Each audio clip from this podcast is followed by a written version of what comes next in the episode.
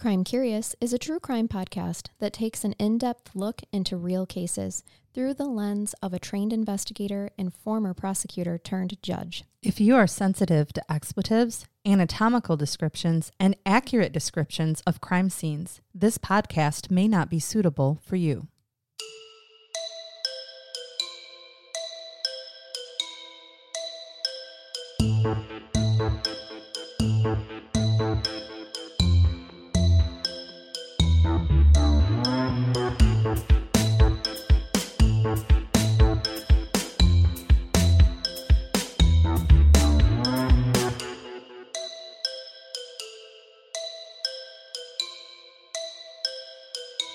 Welcome to Crime Curious. I'm Sharna. And I'm Megan, Let's shake our grey grey, Megan. of course. Oh my gosh, I think some of my underarm flab shook with that. oh one. my That's- God, don't even get me started. too hard. I don't even need to shake the sack. Just shake my arms, put some beads or something in there. Um, it's October. It is Shocktober. I love it's it. our favorite time of year. So we're gonna be releasing some of the spooky stuff. Of There'll be some normal cases in here too, but of course Yeah. we like spooky. I'm working on a two-parter that is going to be very in-depth, and I think I've said it like three times now. I'm I'm still working on this two-parter, I've but been there. honestly, it's perfect for the fall. It happened in the fall, and it is like a spooky. Could be a spooky story for sure, but it's just a tragic case. So that's coming up soon. So stay tuned, everybody. All right. Two very special shout outs. Um, yesterday, by the time that this airs, if we if it airs tonight, um, were two birthdays of our fantastic, fabulous Patreons, Miss Tasha and Kangaroo Sack Jason. Yes. So happy birthday to both of Happy you. Happy birthday to both of you. And I find it ironic that some of our very first ever Patreons have the same birthday. There's That's not coincidental. It's something karmic about it, It's right? a synchronicity in the universe. I believe yes. that. Mm-hmm. And to go along with that, I am going to give Tasha the biggest shout out ever because I could not have done this episode without her. So I'm going to present to you the Vampires of New Orleans. I am so excited for this. When I went down this last time to visit, of course, we got together again and she told me all kinds of good stories and she shows me around and she's really like the best tour guide. But then I also spent, oh, about three hours on the phone with her last night and got some additional information. So Is that all? Three hours just on three the hours. phone. That's yeah. all. Neither one of us like to talk at all. So, yep, I have good info. I'm so excited. ready? Yes. And thank right. you. Preemptive thank you to Tasha. That's right. All right. So the world is obsessed with vampires. We know. Is it because of the terror that they bring? Or I like to think it's because of that certain amount of sex and seduction associated with these mythical monsters. I mean, come Absolutely. on. What's what's more seductive than being bit on the neck, drawing a little blood? Yeah, connected forever. You hope you don't die. It's kind of like dating, I, I hear these little days. bit these days. Right. Yeah, we haven't done it in a long time, but I, th- I think you're Exactly. right. I think you're onto something. So, are they based in truth? I mean, vampire lore goes back forever. Um, and real, realistically, the question is do vampires walk among us still? And in New Orleans, you can go very specifically on vampire tours, and they believe so, some of them. Yeah. I mean, maybe some of you should ask are you do you believe in Twilight vampires or Blade vampires? Because there's a pretty big difference between the two. I hear. I've only watched the Twilight vampires. Well, those sparkle and they're they do. relatively nice, and in Blade, not so much. Oh, I thought Or do you want a combination of the two, which is your Vampire Diaries? Highly suggest if you want to watch Vampire Smut, that's the show for you. or even worse, True Blood, um, which is Oh, based off the fantastic Sookie Stackhouse series that I highly recommend reading. Also set in Louisiana, but uh, the True Blood version on HBO, really soft core porn. So you have that available to you as well. Gosh, you've given us a plethora of options of how we can get our vampire on. If you haven't figured it out yet, if I'm gonna pick a mythical monster, it's gonna be a vampire. Sure. Possibly want to be one, um, or get bit by one. Haven't decided yet. So, pop culture and novels and movies lend this romanticism to the vampire myth, and with an overwhelming majority landing the vamp culture smack dab in Louisiana. Most often with New Orleans, you know, Big Easy itself, because secondary only to voodoo and unexplained rituals and mysticism surrounding that is the ever present vampire culture in New Orleans. See, I didn't realize that. I've also never visited, but this this surprises me. So interestingly, this city has not one but multiple vampire balls every year. At Oh, like dances. You can go to a ball, Okay. correct? A gala, a ball where everybody is dressed as a vampire, and Oh. um, or they're victim. Yeah. And and yeah, things can get steamy there as well. Which one would you go as, vampire or victim? Or would you change it up each year? I think, you know, I like to be in control, so we probably can guess I'm going as a vampire. sure. Um, specific vampire tours of New Orleans are always a hit with visitors. You have to go on one eh, when you go. And maybe it's because literary lovers revel in the fact that Anne Rice herself lived there. I believe she lives in California now. I've seen her house actually on a private tour, and there are actually two homes that she'd owned at one point. Um, surprisingly, one of the houses I believe that she owned actually is next to Trent Reznor, who was the lead singer, by the way, of Nine Inch Nails, in case you might be a, a metal fan as well, which I am. I would also let him bite me, by the way. Right. Just throwing that out there. P.S. Trent, if you're listening or a fan, um, I, I'll get a hall pass. Um, you can wander the streets, the cemeteries, and scenery from the iconic interview with a vampire. I mean, again, who doesn't fantasize about being bitten by a melancholy Brad Pitt in the French Quarter? Absolutely. From his early days, Oh certainly. God, with the long yes. hair. Even if visitors find they really just ended up outside the infamous dungeon bar being bitten by a hot Cajun, also I'm sure a ton of fun. and the Right. dungeon And I- bar, I, bet it's happened. highly recommend. Yes.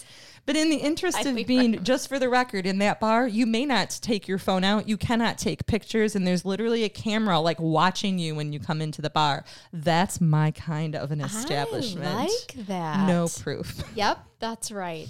So, in the interest of being bitten by intoxicating strangers and legendary bloodsuckers, tonight I'm going to tell you about the most famous vampire legends of New Orleans. The first is the Count Saint Germain and Jacques Saint Germain. So, I'm going to start with Count Saint Germain. Well, in New Orleans, this first legend stretches back to France in the illustrious 1700s when there was a mysterious man who was charming the courts of Europe. This man was known as the Comte de Saint Germain. He was strange, extraordinary, and mysterious, said to be a master pianist and violinist, also a master of at least six different languages with unrivaled skills in conversation. We always appreciated a man that could carry on a conversation, even, even in the 1700s. Yeah. Maybe one that bathes also would be nice. That would be great. Uh, Saint Germain was a music composer as well, composing several arias and violin solos. So he's a romantic, cultured man of the court. He has a long Uh, List of things. If he was on a Tinder with those, he would get so many swipes right. He would. Yes. Yes. modern day. Oh, Yeah, Tinder hottie. I don't know what we would call him for sure. Who we would even compare him to. I that oh, Especially since the rumors of his wealth were also of legend. He carried gems around in his clothing, and no one knew how he came into such wealth. In fact, no one knew anything about his family, where he came from, or who he was. Or who he was in general, just to come strutting around all of a sudden in the courts in Europe. Those were crystals. He didn't have gems. Maybe he had not. crystals, They and were. he just bamboozled the whole town with his charm. Exactly. well, you know, rumors start then, right? That's right. So some accounts claimed that he was the son, the son of Francis II Rakowski, a prince of Transylvania. Oh yes, I Francis. said Tran- Francis from Transis, right? well, Transylvania is gonna uh, bring up ideas of vampirism anyway. Absolutely. This is where your Bram Stoker Dracula accounts come from. Mm-hmm. The count was also known to have a passion for alchemy. And I found this interesting. So he was believed to have an extraordinary talent for maintaining his youth. Well, alchemists were seekers of perpetual life and youth. Alchemists are usually described in pop culture as handlers of metal trying to turn them invaluable, for example, to gold. So, the simple way to describe an alchemist is with threefold goal, goals. So, the first was to find the stone of knowledge. This will sound familiar. It's called the Philosopher's Stone. Oh. Think Harry Potter. Yeah. Okay, that's what that was. Was mm-hmm. part of it. The the legendary alchemist had discovered the philosopher's or sorcerer's stone. And perhaps it was his vast knowledge even of cosmetics and herbs that kept his young. He mm-hmm. that kept him young. He may have used those. People are trying to explain why this guy is not seeming to age. The philosopher Voltaire called him the man who knows everything and who never dies. No one really knew his true age. He looked about 40 in all of his portraits and continued to look 40 for over half a century. But don't all men who seem that that act like they know everything seem to never die? Yeah, pretty much. pretty much. Just kidding. Just kidding. So But yeah, interesting. You know, there are modern day alchemists who just really know their way around herbs and uh, tinctures and know, you know, how to cure ailments with natural um, products instead of chemical laced things. They originally thought, though, that they would take, for example, something invaluable, like I said, lead, and turn it to gold. That was always what they were hmm. looking for. But along with that is this the stone of knowledge. So, although he was charming, engaging, he's gracing the dinner tables of many dukes and kings, no one had ever seen him eat anything. really? He would only delicately sip his glass of red wine and poetically opine on every subject from history to philosophy to chemistry. Maybe it's because he had IBS. These are things we didn't think about in those days. That's right. He's like- Perhaps he was afraid he would toot at the gentleman's table. That would be your issue. it would. I, however, come from the line. What if he thought he was going to be poisoned by these jealous assholes? Good point, good right? point. There's that too. Yep. So he's knowledgeable about every subject, and his brilliance at court constantly caused his lineage and wealth to be put into question. People are going to be curious of something they can't explain. of course. We So, still are. Myths and legends about him began to spread. So he's considered by some to have mastered immortality, as many have claimed to have seen him since his alleged death in 1784. Was he the ultimate alchemist, Charnel? Did he find the philosopher's stone to extend his life or create it? Did he find the secret to immortality and constant health? Maybe it was blood, perhaps the blood that he drank disguised in the open as a glass of red wine. Yeah. There have been many that thought that blood was actually the way to sustain immortality. Mm-hmm. And that's how some of these vampire myths originated. I can see how humans derived, or, you know, ended up at that theory. Yeah, absolutely. Oh, blood.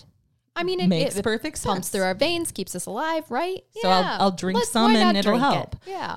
like like the scene from Stephen King's Carrie, where it's just jumps on her and her skin is ever so soft as a result. Right. This is the best facial I've ever had. Would be a funny meme, by the way. So this part was taken from a grunge article that I really loved. Oh, God, actually, they do um, use vampire. Have you ever heard of the vampire like microneedling that they do, where they they draw your blood, Yes. they put it in um, the what is that? Aerator of some kind. Yeah, it like shakes it up. Oh my god, I'm so sorry, you guys. Right now, my brain is not working. But um, And then micro inject it back into your skin. well, yeah, they yes, not inject so much as just like put it over. You know, then microneedling is all the needles all over your face and whatnot, and they Yes. they make like this little um salve. Okay, that's got your blood It's in kind it. of terrifying, but I also want to do it. puts oh, it's. It, I hear that it's fabulous. I'm willing to try I bet it they well. do it in New Orleans. We should make They, a, oh, they do it in a blood facial. Yeah, it's called. They call it the vampire The vampire fa- facial. facial, essentially. Yes, but yeah, I mean, I feel like if I look that up on Google, it'd take me to Pornhub. a li- oh, maybe at first until Okay. you like put in the. Yeah, I know a place like you know, forty five minutes away that does it. totally checking it out. Well, we do know this. The Count of Saint Germain was a very real person. His existence was documented by nobles in the 18th century, including the writer and politician Horace Walpole, who wrote that the Count was in London in 1743, where he was arrested on espionage charges and subsequently released and kicked out of England. Like, no, thank you, sir. You can leave London now. Wow. Then years later, he surfaces in the court of the French king Louis XIV, and after some infighting and political issues, he flees back to England. So apparently, the mysterious count didn't stay in places long because he soon after was said to be traveling in Russia's political circles. Then, a few years later, back at French courts, and finally to Germany for a last time before he allegedly died in 1784. He was described as a charmer, not with just his class, but in looks as well. So, not just the youthful appearance that led to the rumors of immortality and occult involvement, but uh, some apparently he was hot, I guess. Oh, for the day he was. he was a hottie, dapper, right? huh? He was their Brad Pitt. Yeah. Some just wondered if he was the reverse of the gluttony apparent in French courts, where men were jealous of the way he carried himself and, and women were swooning. So, this was a man who took care of himself and was refined. And so, perhaps these rumors started because men apparently can be just as catty as women. Of course, we are all human. And as I mentioned Voltaire before, who's a famous uh, satirist, Mm-hmm. uh, not everyone liked him, and French philosopher and writer Voltaire was one of them. So, Oh. being known for his own sharp wit, um, having a razor tongue with no remorse, I, I feel you, Voltaire. Um, he wrote in the Comte de Saint Germain uh, by 20th century writer, or he was quoted, I'm sorry, by uh, 20th century writer Isabel Cooper Oakley in the Comte de Saint Germain that Voltaire was skeptical of this quote unquote fraud making waves in the social scene. He wrote to King Frederick of Prussia that Germain would surely meet the monarch eventually, as he is a man who never dies and who knows everything. Voltaire's legendary sarcasm may have been closer than he thought. And even the bad boy, let's cue Will Smith music here, Giacomo Casanova Oh. criticized and perhaps was jealous of Germain. I'm thinking that's what we've Oh, got. yeah. We We've have got- jealous, catty men. We do. In his memoirs, he wrote that he would be interested to talk to Saint Germain and dine with him, as the man's wild talk amused me. And then he stated that he thought the Count was a man of barefaced lies, albeit astonishing ones. Oh. so I'm going to have dinner with you. Your wild talk amuses me, but you're full of shit. Right, exactly. Right. But I'm not buying anything that you're saying. You got it. Okay. His inability to age was significant. A Countess von Gregory claims she had met a Count of Saint Germain once in 1710. And then 50 years later, she met this one and said he looked exactly the same. What? He admitted to having met her decades earlier and only would reply with, I am very old. Spy? Vampire? Oh. Both? Maybe just good at makeup and shape shifting through the use of makeup. He makeup. learned to contour long before our bronzers were. That's right. Before it was Rouge a has, thing. has Rouge has existed for a long time. it sure has. Yes. Beatles, right? Is that what they call it? Maybe he's a up? little artistic. I mean, he does have he has all that pianist and violinist um specialty. artist. He is an artist, right? He's Right. into the arts, so it is possible that he maybe had some uh talents Perhaps. with with shading and making Shading. the face look This is the first Less. vampire is uh, uh, in this uh, NOLA area is, is known for his makeup art. That's, it would make sense. That's why the masks are so important in culture. If you believe that the Count was a mortal man uh, that died, then there was a reported deathbed confession that he was actually the deposed Transylvanian prince Francis Rakoski II. So not his son. There was again, there was a this alleged deathbed confession where he said, "I'm not Francis Rakoski II's son. I'm actually him." Oh. Francis claimed his knowledge was from a fantastic education at University of Siena. There was really a Ferenc Rakoski II who died in 1735. So there was somebody who died. Okay. But the timelines and ages reportedly don't add up. Maybe he was a fraud and a pauper. Maybe he was actually poor, carrying crystals around instead of gems. Right. Who made up and had tricked the high society in English So that he could partake, so he could sit at the tables. Right. So after Germain reportedly died, the first post death sighting took place in 1785. He was allegedly chilling out with some hypnotist named Anton Mesmer in Germany. The same year, the Count was chosen as a Freemason representative for a convention. Now, we don't know whether that was real, like because he was still around posthumously, or was it a post mortem honor? So Oh, he may okay. have been inducted into the Freemasons po- posthumously, which happens. Of course. But one account is that he was there and wandering around, had actually been chilling with this hypnotist who would, wouldn't want to chill with a hypnotist. Oh, yes. I'm going to one in December. I'm so excited for Oh, it. I've been to one before. They're super fun. Ugh.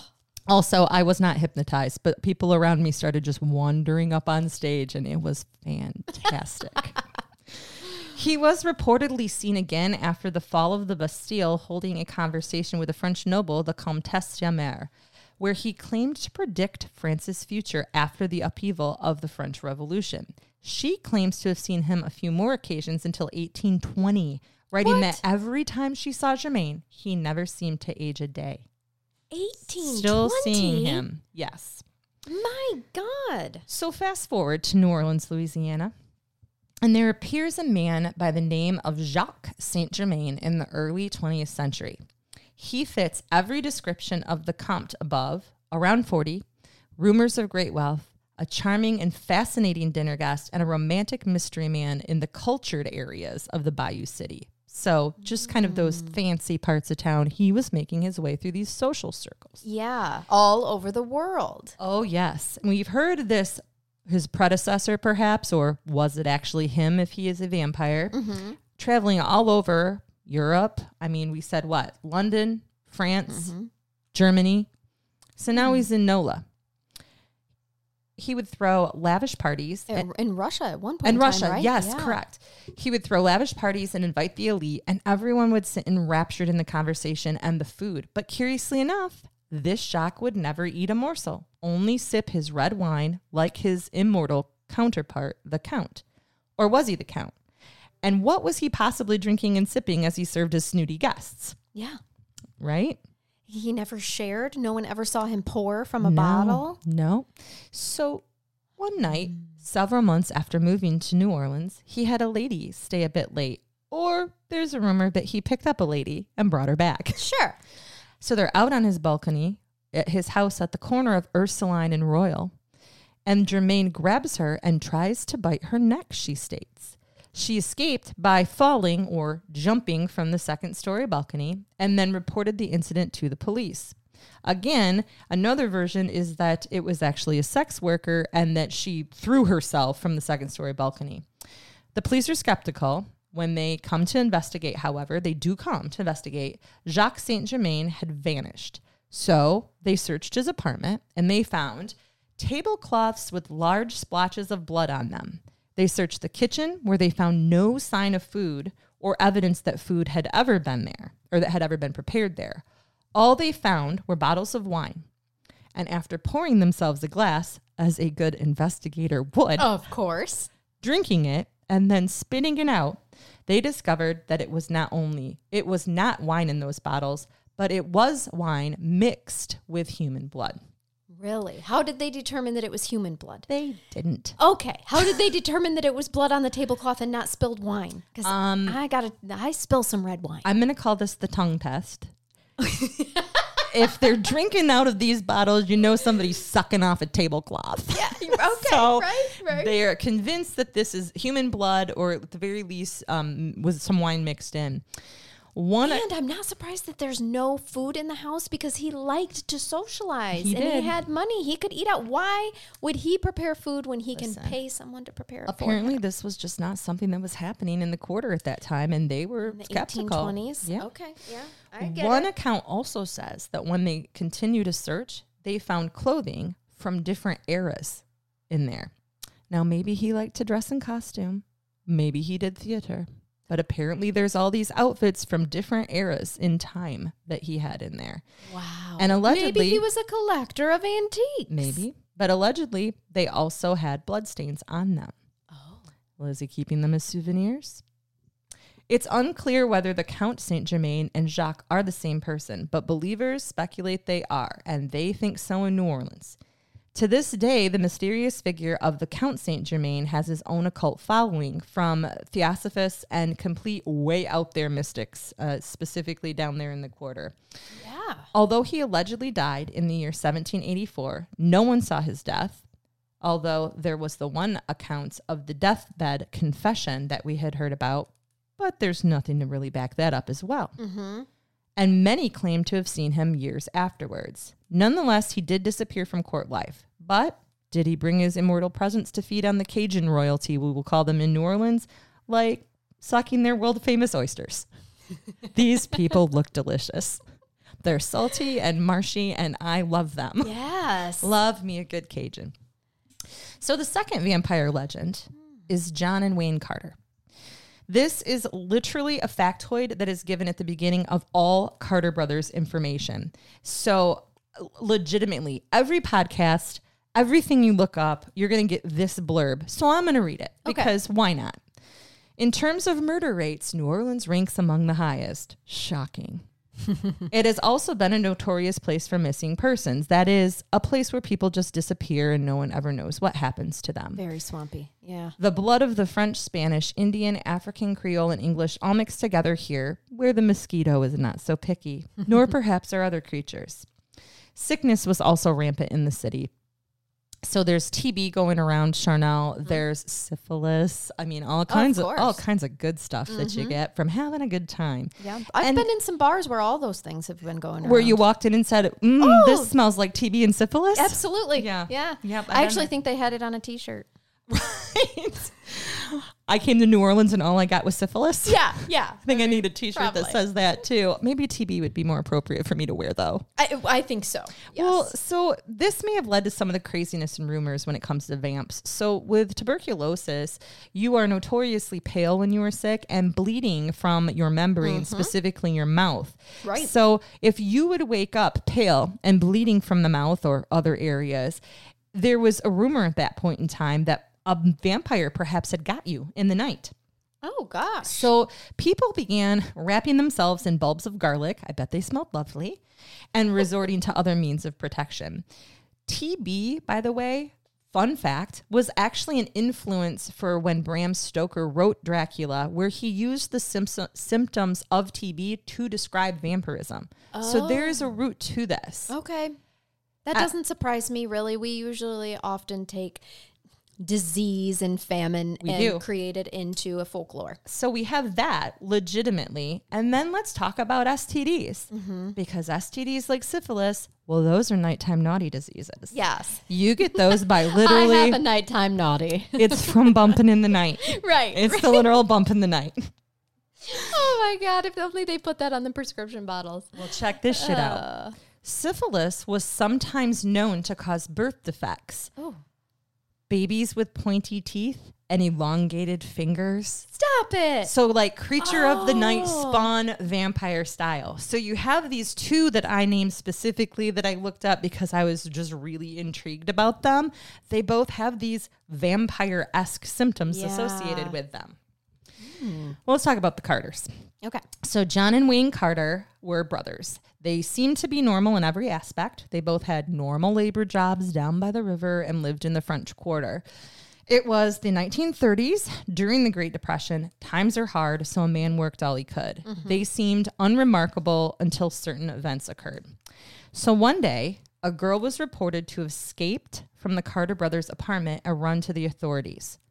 When she gets to the police station, her wrists are cut. Not enough to cause immediate damage, but enough to cause her blood to drain slowly over the next several days. She explained that she was only able to get away by escaping her ropes. So the policeman ran to the Carters. I'm sure they ran. The policeman went to the Carters' third story apartment and found four other people, four other people tied to chairs with their wrists sliced in the same fashion. Some had been there for many days.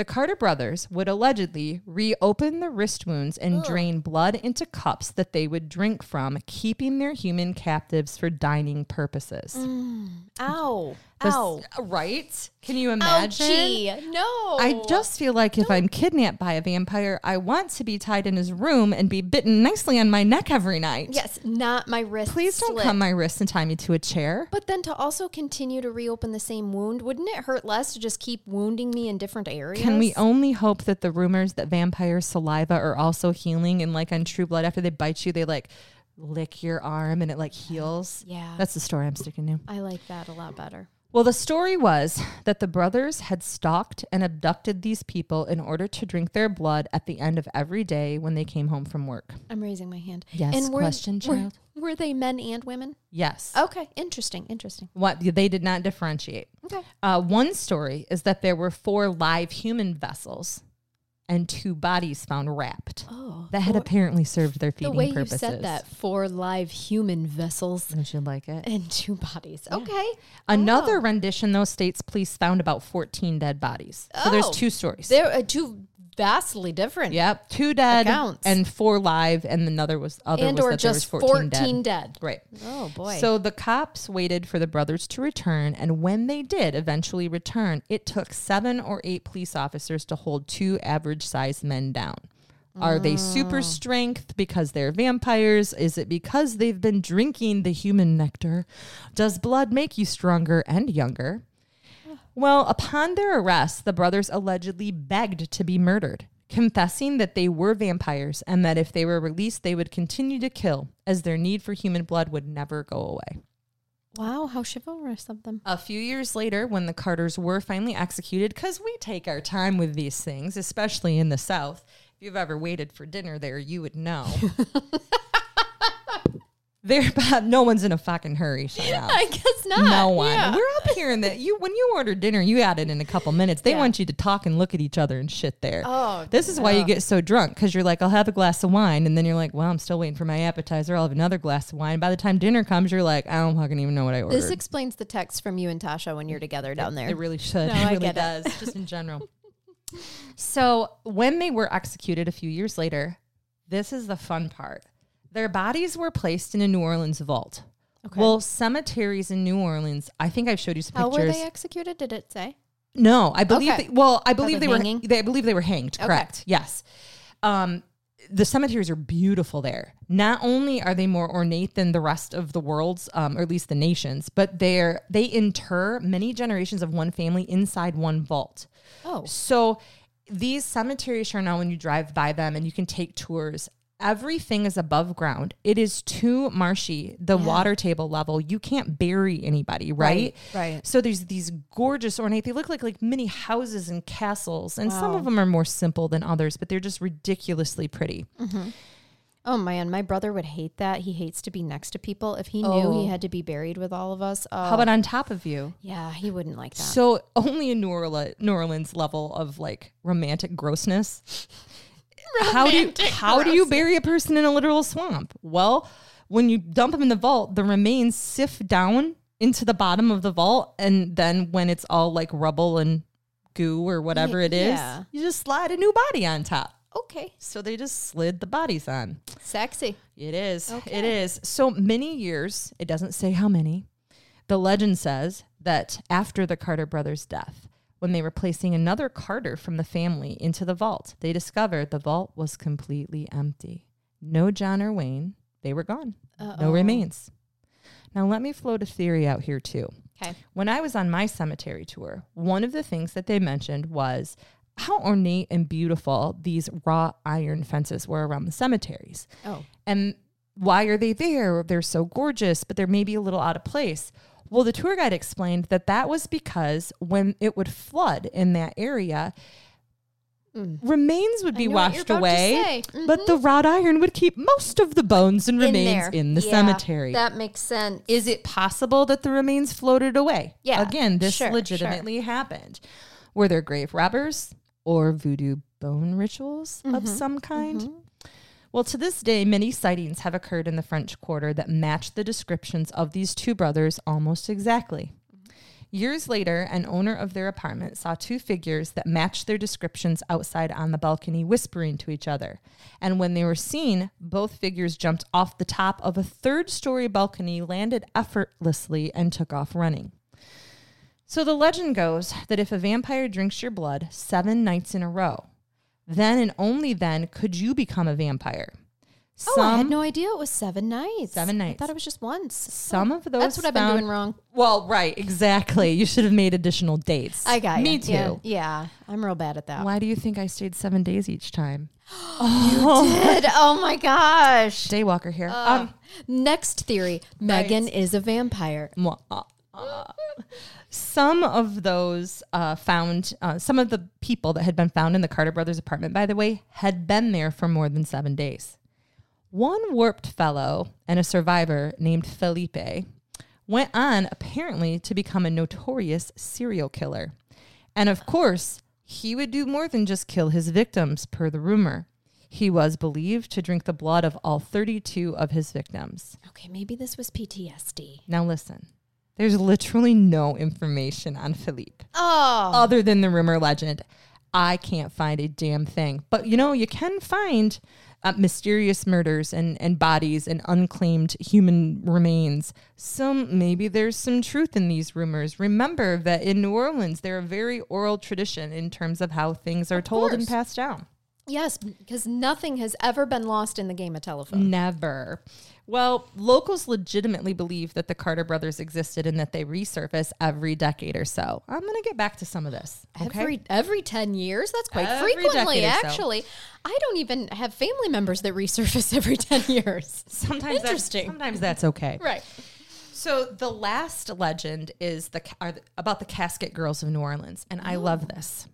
So this is where Tasha really came in handy. A lot of this is based off of a, a 2020 article by Randy Samuelson Brown, but a lot of the information I also received was from the tour that I went on and from talking to Tasha. Okay. When you wander around New Orleans in the balmy, heavy bayou air, surrounded by the beautiful and spooky graveyards and angel oaks costumed in moss, it is easy to get lost in the possibility of things existing around you that are unseen. NOLA is, after all, in popular opinion, the most haunted city in the United States. Mm-hmm. Really, a city that, if you look at it and really traveling around, look at it, it fits better in a beautifully romantic and almost gothic European city that, than it does in the United States. Mm-hmm. Ghosts and vampires do seem within the realm of possibility there. So, New Orleans, or La Nouvelle New Orleans, isn't hard to picture hundreds of years ago. You literally, in certain parts, feel like you're back a hundred years. The architecture has changed very little. So, the exact year the city was founded is up for debate, falling somewhere between 1718 and 1721. In 1721, it was an outpost described by uh, Jesuit Pierre de Charlevoix as a place of a hundred wretched hovels. Oh, oh my. inhabited by criminals that were hostile to the crown and a city prone to flooding. New Orleans was repeatedly ravaged by malaria and yellow fever throughout the ages. No matter how beautiful, plague and pestilence has settled in the low wetlands, and it still feels like that on, Yeah. on marshy, hot days Sure. in the marsh on hot days. A day can't be marshy, I don't think, but I made it You up. know what? It does now. Perhaps it can be now. I'm a woman of many words, including the ones I make up. Right. And the victims of the envir- environment can be seen still, memorialized, of course, in the cemeteries. And tours, especially, take you to see the above ground, graves I spoke about earlier, but specifically the ones located in the St. Louis number one cemetery. It's walkable from the French Quarter, by the way.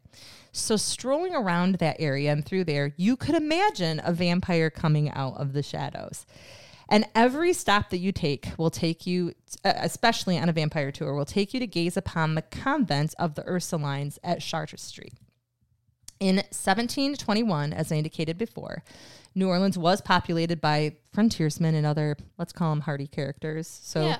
crimi- Heart- criminals. Hardy characters. The majority of the inhabitants of this outpost were single men.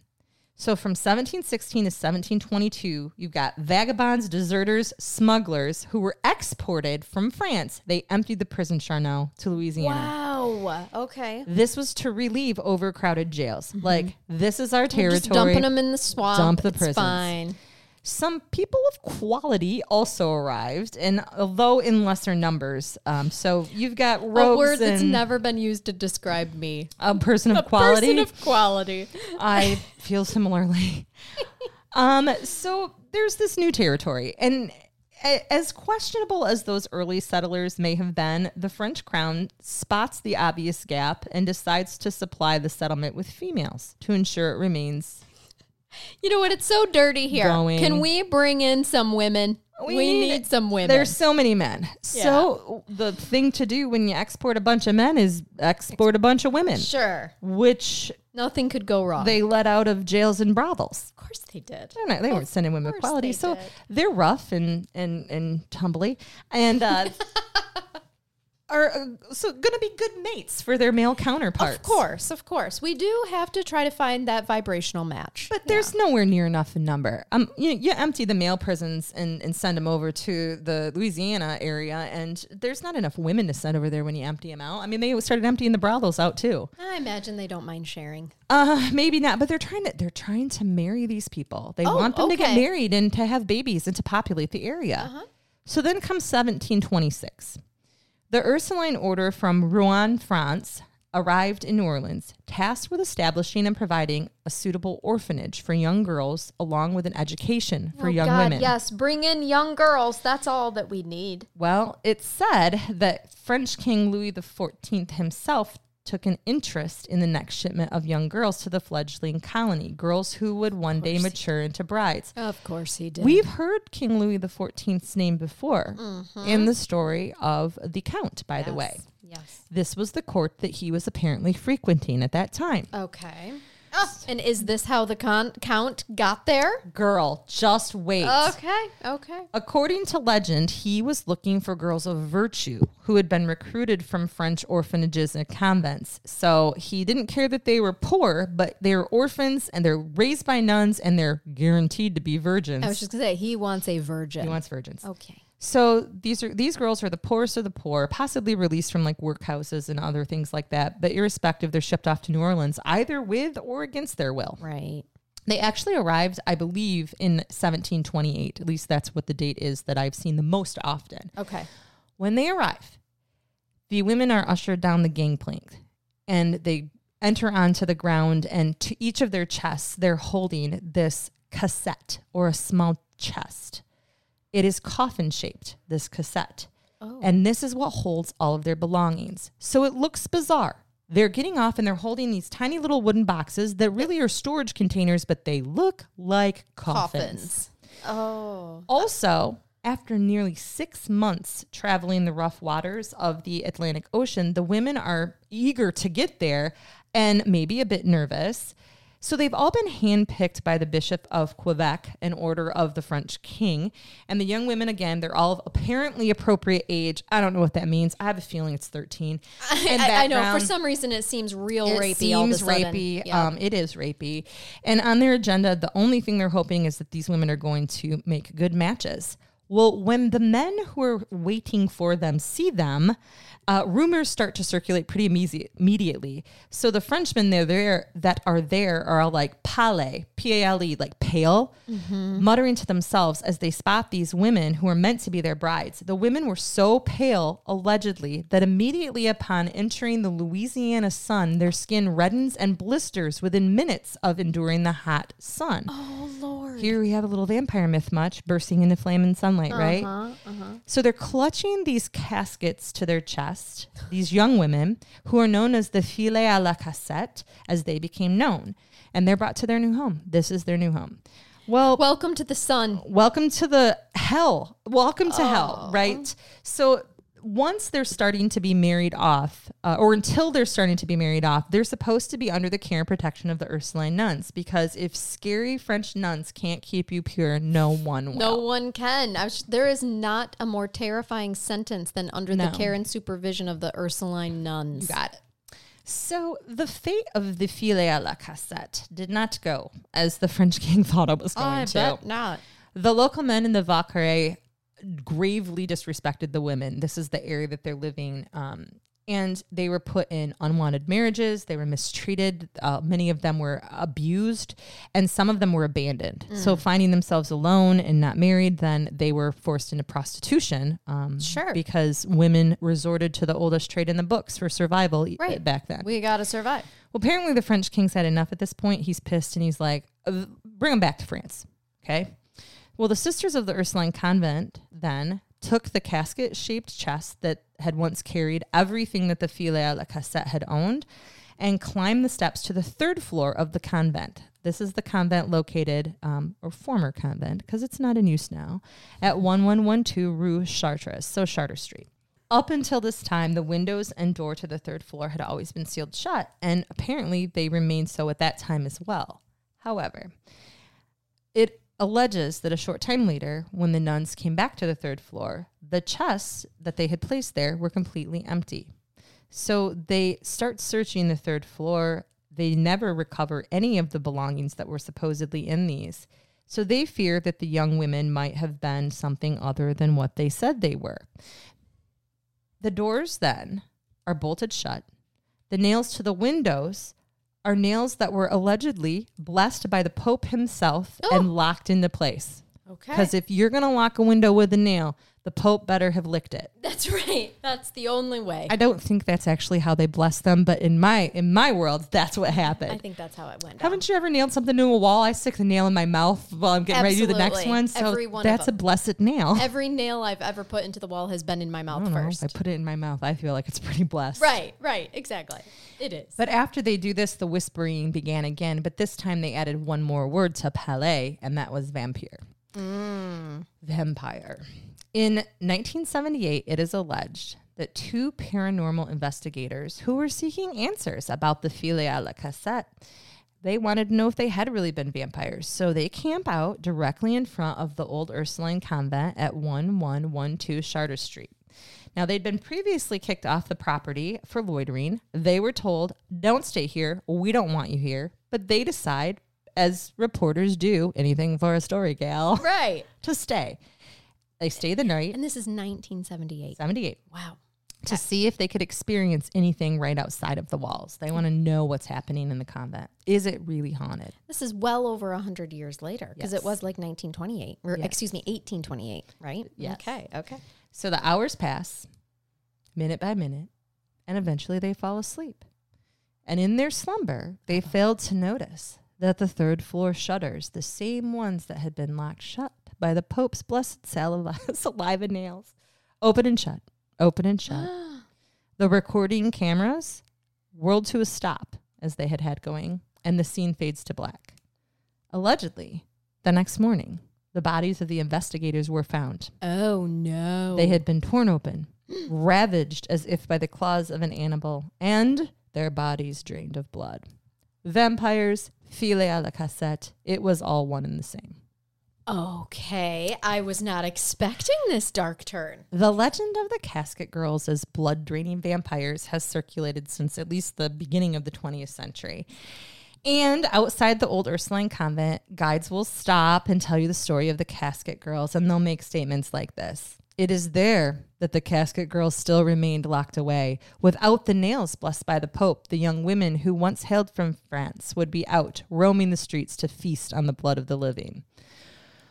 Vlad the Impaler is potentially the first vampire.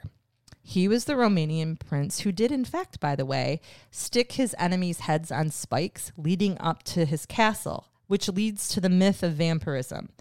Charming, he was- charming decor. He was an unconventional in his war tactics, Charnel, and I'd even say. his fear tactics. So it's it's very Game of Thronesy. It is, and anything involving blood and mutilation is going to scare the uneducated public. So, fear tactics with vampires have existed for a long time. No one knows whether Vlad the Impaler was actually the true first vampire, if you believe that vampires exist, but there was a reason for it, and it says it in his name. If you get the nickname the Impaler, I can only hope it wasn't from your Tinder site. I ho- I hope. or maybe not. I mean, hold on. I might go back to that nickname. Like, what, was your what part last of you night? is impaling, well, sir? they call him the Impaler. right. They call him the impaler. Well- every dude that's listening is like, I'm going to use that on my woman tonight, the Impaler. or or my partner. Yes.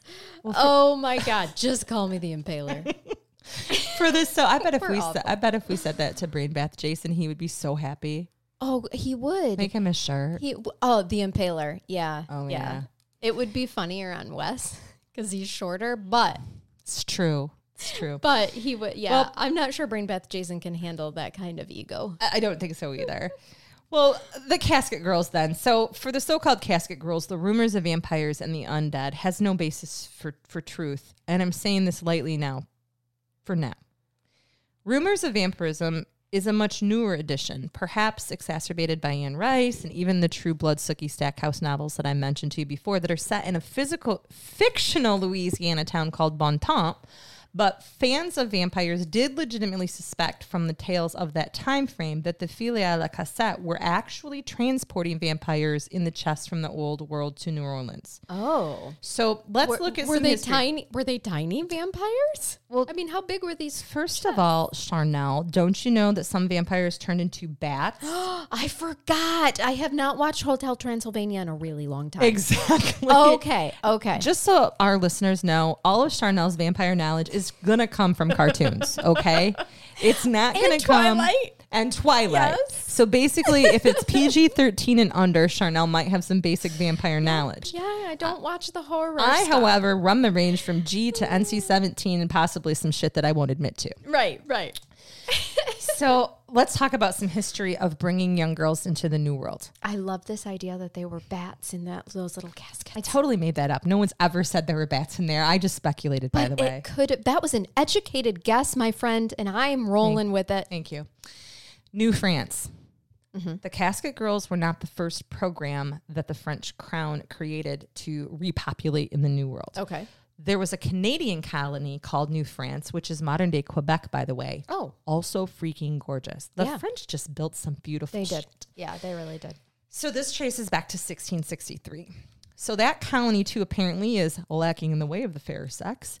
And Jean Talon, the intendant of New France, I really want someone to call me that, the intendant of Hillsdale, attendant. decided to pen King Louis the 14th and ask him for women.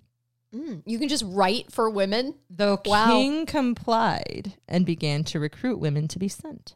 It was a stringent process. The women had to be between the prime ages of 12 and 25. Oh, fuck. and they had to provide a letter from their respective parish priests which recommended them for the position.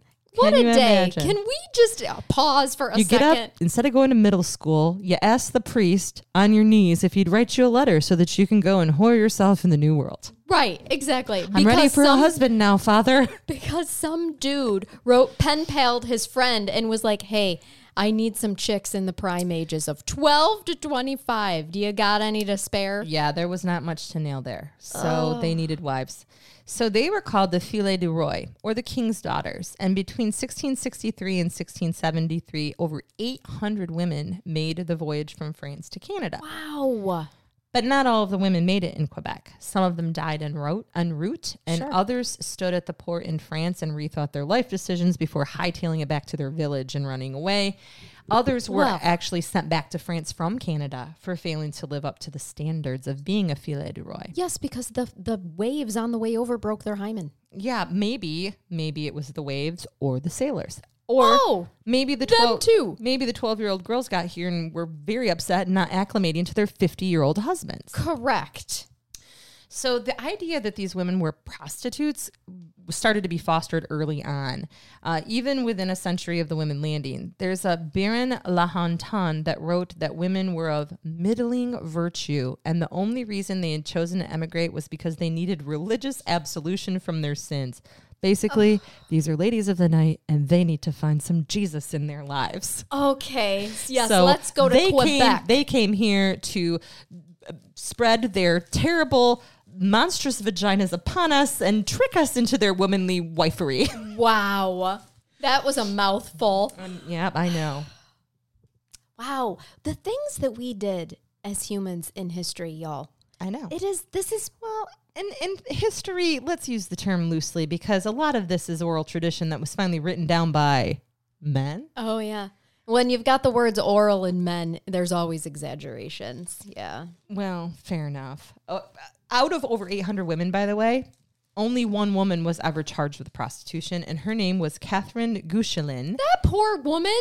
And she only turned to prostitution after her husband decided that he'd much rather live in actual France than New France. So he abandoned her I want old France back. with their two children Oh, and went back to France. No. No, oh, thank you. This poor girl. I just So- feel bad for everyone You in this story. Well, the next group is Biloxi. So they came in July of 1704 and they were sent to the French colony in Biloxi. So Biloxi, Mississippi. Yeah. They arrived on the Pelican at the bidding of Jean Baptiste Lemoyne sur Bienville. So Bienville is an is a typical um, place name in New Orleans, including a, a very long road in the French Quarter area. Um, well, at least I call it a long road for a downtown area. Well, like Jean Talon, Bienville had written directly to King Louis XIV for potential brides for his soldiers and his men. And these are soldiers. They sailed down the Mississippi, by the way, with Bienville. The soldiers did, and now they're basically chasing through the woods in pursuit of Indian mistresses. Oh. So Bienville's like, we can't have this. This fuckery will not happen here. We must get women of quality here so my men stop chasing after the uh, Native American Oh, women in gosh. the area. And I'm sure those many- women were voluntarily entering into those relationships. Oh, I'm sure. Before we villainize these terrible Indian mistresses who are obviously being raped by your lovely men. Yes, exactly. Also, just think about it. How many letters a day did the king get requesting women to be sent to all these places for essentially, my men are lonely. They Yes. would like some Tail. Tail. I was going to say the naughty P word, but Oh. I didn't. I didn't. Thank you. This is a general audience I- publication. it is. It is. So King Louis agrees and sends 23 women in the care of the Sisters of Charity in Order of Quebec. Again, if you, none can't keep you pure, none other person will. No. Uh, They're as, the as well as a Father Henry Lavent and three other priests. So I'm sure they didn't do anything at all inappropriate. Never. The women, marriageable, marriageable women, ranged in age between 14 and 19. Oh, we're we're aging. We They're went- practically old biddies We by went up then. two years to 14, but we didn't want anyone 20 or older. Wow. No. Makes me feel They're- super good about myself. No, right their now. uteruses are rotten and have nothing to offer us. Yes, I've. That's what happened to me when I was procreating in my twenties. I felt rotten. But these women were specifically chosen because they were pure. They were known virgins. Don't ask how we knew. Mm, I was just gonna say, uh, bleh. That's what priests did. They checked you for your virginity. yes, I've never heard of a bad story about a priest, so I'm sure it was all Not very, at all. very good. Not at all. Uh, a- an alleged letter written to Bienville by the French king read as follows His Majesty send by that ship 20 girls to be married to the Canadians and others who have begun habitations at Mobile in order that this colony can firmly establish itself. Each of these girls was raised in virtue and piety and know how to work, which will render them useful in the colony by showing the Indian girls what they can do. For this, there being no point in sending other than a virtue known and without reproach. Oh, This Okay. is the grade A prime time that we're sending you. this does this feel like a meat market? Because it feels like a meat market Yes. to me. And then the next group arrived, who were not so very pure or so very virtuous. Oh, were they vampirious? This is the arrival of the Baleine brides. So once again, Bienville is desperate for women. They sent him like 20, Charnel.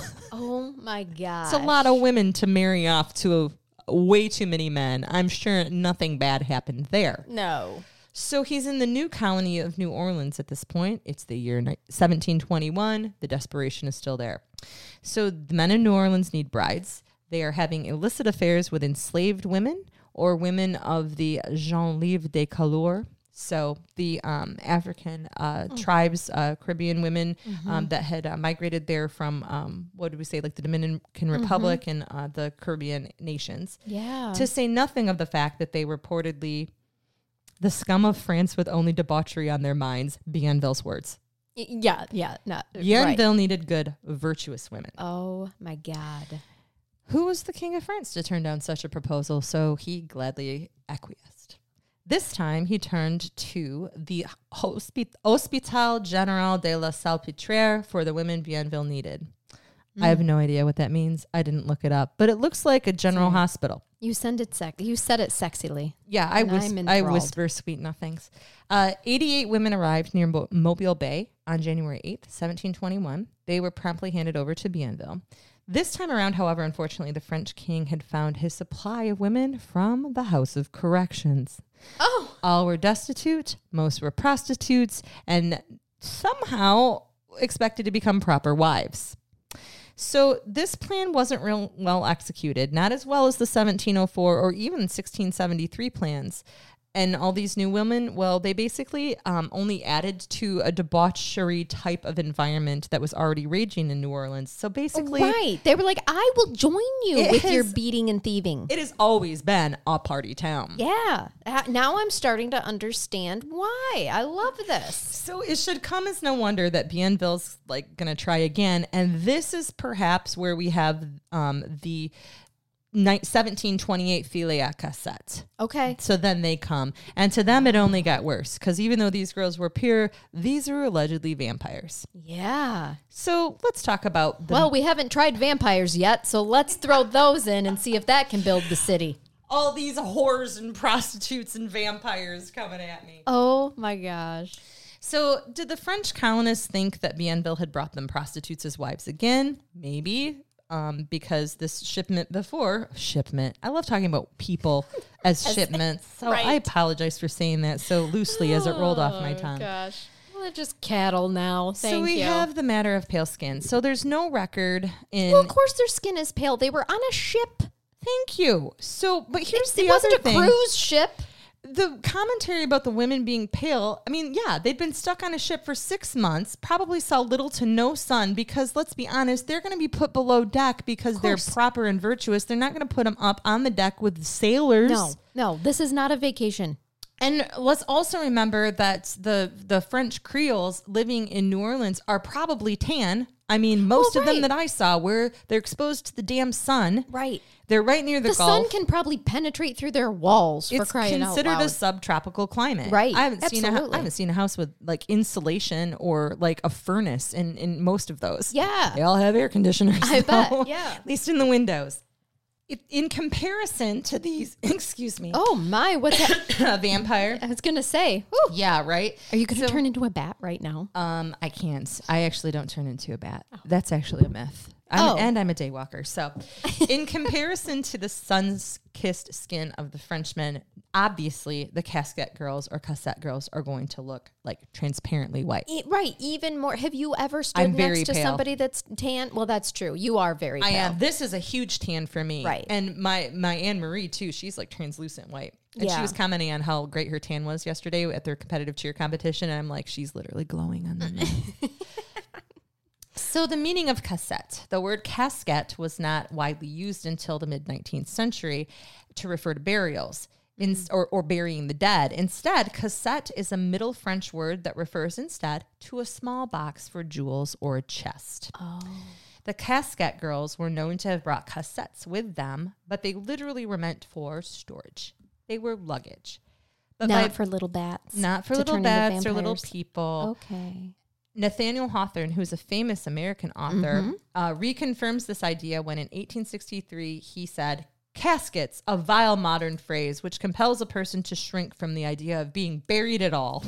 Oh, yeah. So yeah. by 1900, um, casket is used in relation to burial object then. And so the early 18th century, the cassettes brought with the young woman were obviously, sorry to disappoint anybody here, uh, as this article had said, but they were unlikely, they said, in the shape of a casket or coffin at all. right. Now, They're just little boxes holding their. other people uh, incredibly disagree and, and tasha's one of them she insists and their lore is that her culture is that they were in fact shaped like caskets Okay. for some reason so Maybe that's just the popular mold of the time as they were making the boxes. ex- potentially Mm-hmm. potentially so let's talk about the third floor of the convent for a minute Yes, let's. Okay. The one that was locked after all the caskets were Well- empty. or Were emptied, right? as we can lovingly imagine the pope actually b- blessing these nails to keep vampires locked inside of the attic it's, it's probably not likely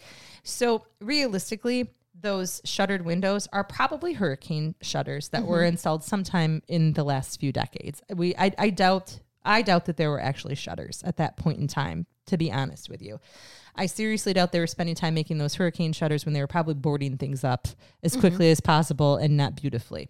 But I could be wrong. Well, Ghost City Tours, fantastic tour company. Please hit them up.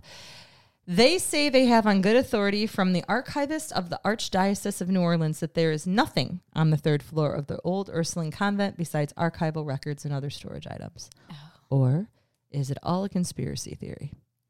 To hide the last vi- vampires in a city where hiding in the dark of night is easy and getting lost in a crowd is even easier. Yeah.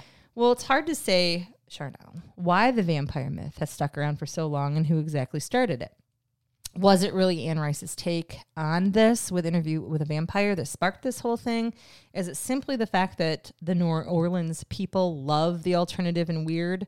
Um, maybe it's just a case where the legend's retold and retold again because tourists love to hear it and it's become a part of their oral culture. But what we do know is that the Casket Girls did go on and make some brilliant marriages in their years in the French Quarter.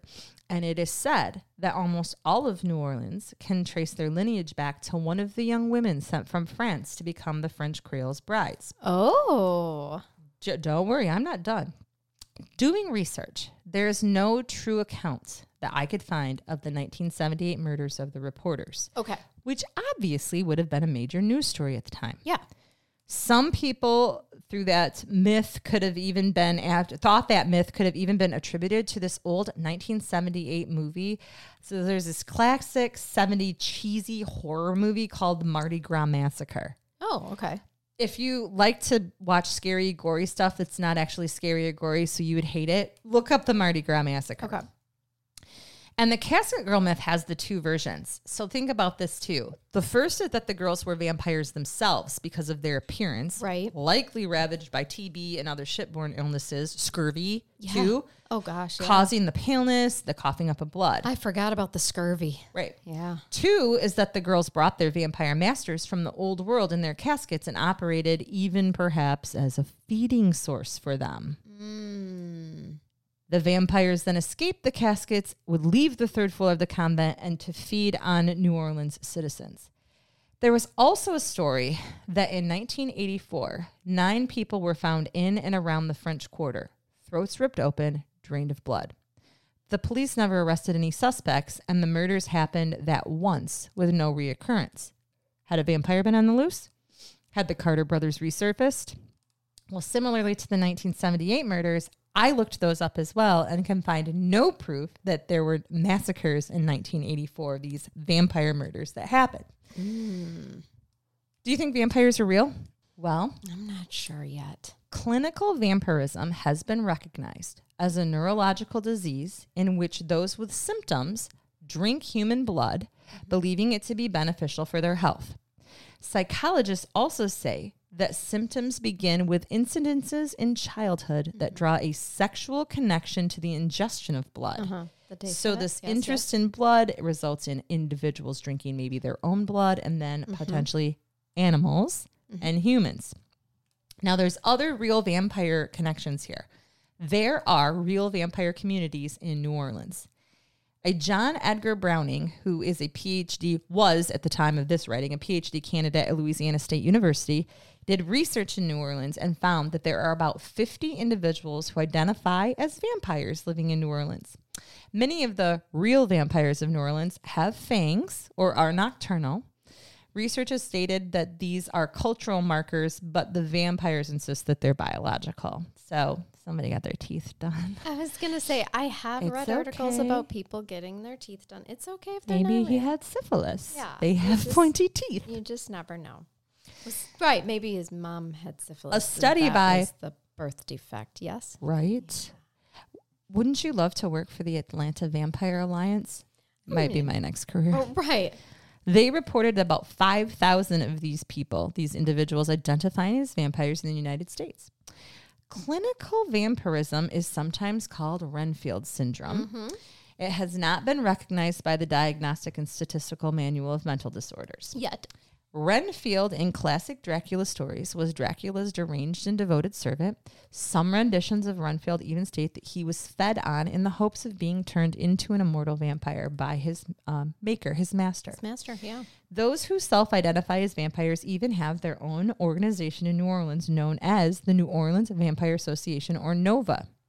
Now, I want you to keep in mind and find small humor in this that when I was in New Orleans attending my NOVA conference for the National Organization for Victims I was gonna say Nova sounds really I familiar to me, up Megan. NOVA and kept getting directed to the fucking Vampire Association. I will tell you, I wanted to go there instead after I saw the I site. bet. I bet. They accept all paradigms, denominations of all sorts, and anybody basically who identifies as a vampire. Nova is governed by a council.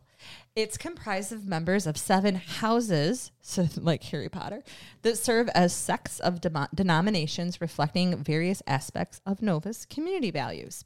Browning did research that involved expensive time spent at these meetings, where he observed that the members were predominantly Caucasian. There were near equal numbers, though, of men and women, and they hmm. ranged in age from 18 to 50. Now, the association was actually formed in 05 after Hurricane Katrina.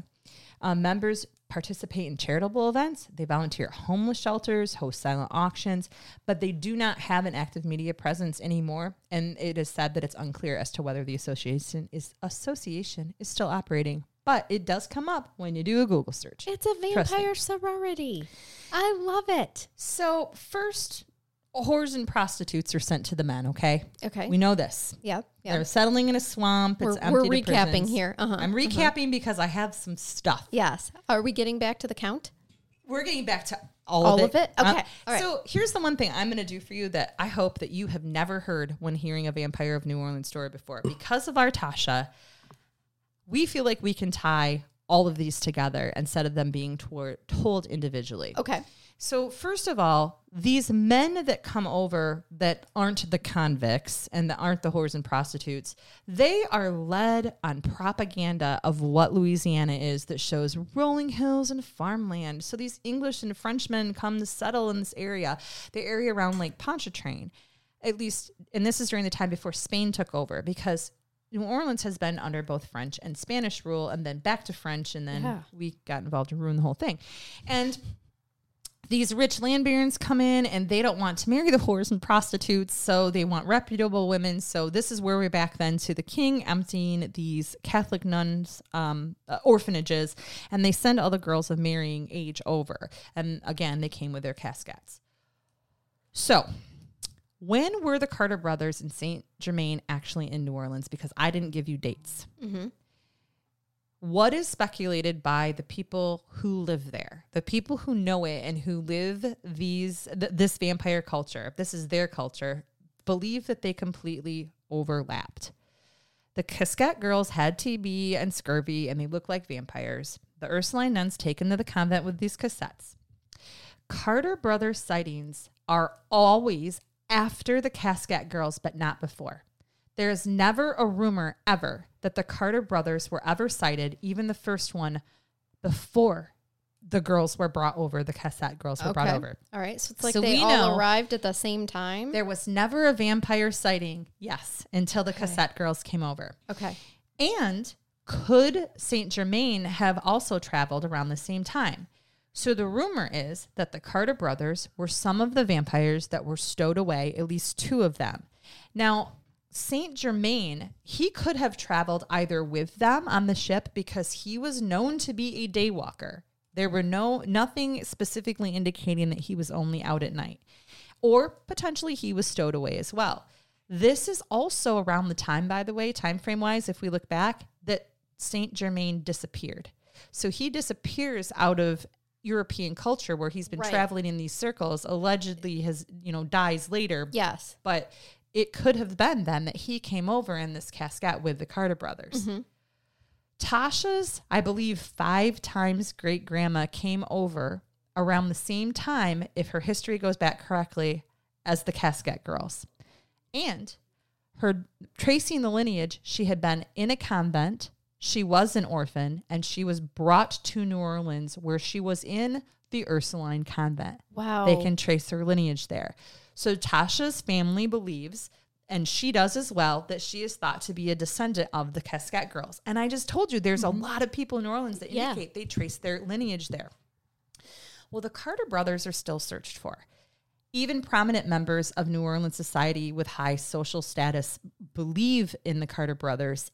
And there are individuals who believe that there are people walking around every decade or so or so, either politicians or wealthy business people in there who match the descriptions of the Carter brothers still.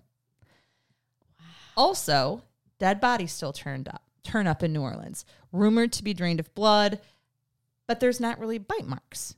Hmm, okay. So then they're like, well, this can't be it. Well, sure. Now I ask you, implore of you, why would there be? The Carter brothers actually slit their victims' wrists yeah, and there was drank. there was never any talk about them Nope. biting right out of goblets. And Saint Germain, uh, Jean, when he was here, he drank out of goblets as well. Other than his one faux pas of potentially biting uh, a sex worker or a guest on the neck, which might have just been a kink gone wrong. It might have been. So while there is no proof of these bodies being linked to the vampires, as I have indicated before, there's there's speculation about what could have been happening. So I asked Tasha about the reporters. She actually had done some research on microfiche at the Times Picayune, and found This that is not the first time you've talked about the Times Picayune. I know on that's this their paper there. Yeah. So no, there's nothing specific about two reporters that died outside the Ursuline convent in 78. But what she did find was that two people were reported dead on a police blotter, and the address that was given was the address of the Ursuline convent, and it occurred in that same month. Those were the only details that she found. So to say though that there's nothing to indicate that isn't necessarily true Right. because something happened around that time And two people died. two people died. So, conspiracy theory then are there vampires and society is covering it up? Is it possible? Just so there's not mass hysteria. Correct. Hysteria. Mhm. so, ending a little bit here, let me find give you some fun stuff. Have if you've ever seen a Cajun funeral, do you know what the second line is? So second line is like this fucking like band. It's like a party dancing down the streets. They like close the streets off and there's like brass coming down. When I was in my conference, they literally brought a second line in, came through the conference playing this music, this New Orleans, they're playing jazz. That's amazing. It is so cool. Well, a Cajun funeral is like nothing you've ever seen because there is people, there are people carrying a casket down the road. The second line is dancing. They're literally shaking the casket. If you have two people die, also, by the way, they go in different directions. Oh. And the funeral processions also follow different routes. So instead of just going straight from the funeral home to the um, cemetery, they're taking all these weird routes and dancing and doing all this stuff. Well, apparently the reason they do this is because they vampires are easily confused. They're thought to be stupid and full of bloodlust. What? They didn't Edward want, was so smart and charming. but maybe he wasn't when he first rose. oh, maybe. They didn't want their loved one who was being buried to wake up after being buried and be able to find their way back to come home and eat mama. Oh no. So they followed these paths instead. So is it safe to wander? Home eat mama. Come home and eat her Tasha's quote, by the way. Oh, okay. So is it safe to wander around New Orleans and not be eaten by a vampire? Well, I have to quote Tasha's grandma Beverly. Don't mess with the creepy and the creepy won't follow you home. and that applies to hot Cajuns too.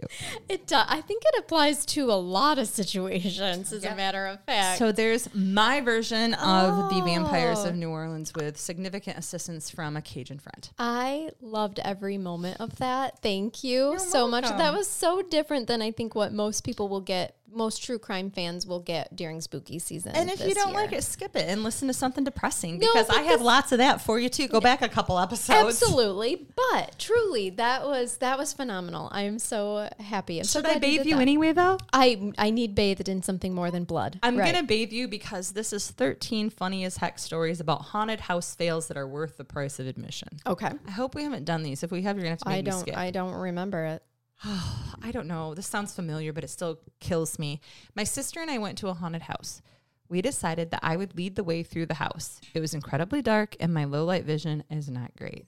Cut to me circling us around the same room three times because I can't find the entrance to the next room. I've done that in a haunted house. Oh yeah, yeah. Eventually, the staff takes pity, but because they don't want to break character, they say, Ooh, there are stairs on your left. My sister and I were laughing at ourselves just as much as I'm sure the staff was. That's so funny. It's a BuzzFeed article, by the no, way. I don't remember any of that.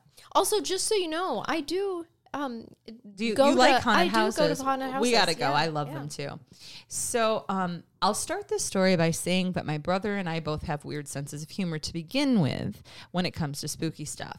So when we started hearing a baby crying in one haunted house we went to, Mm. we'd already started to crack up laughing.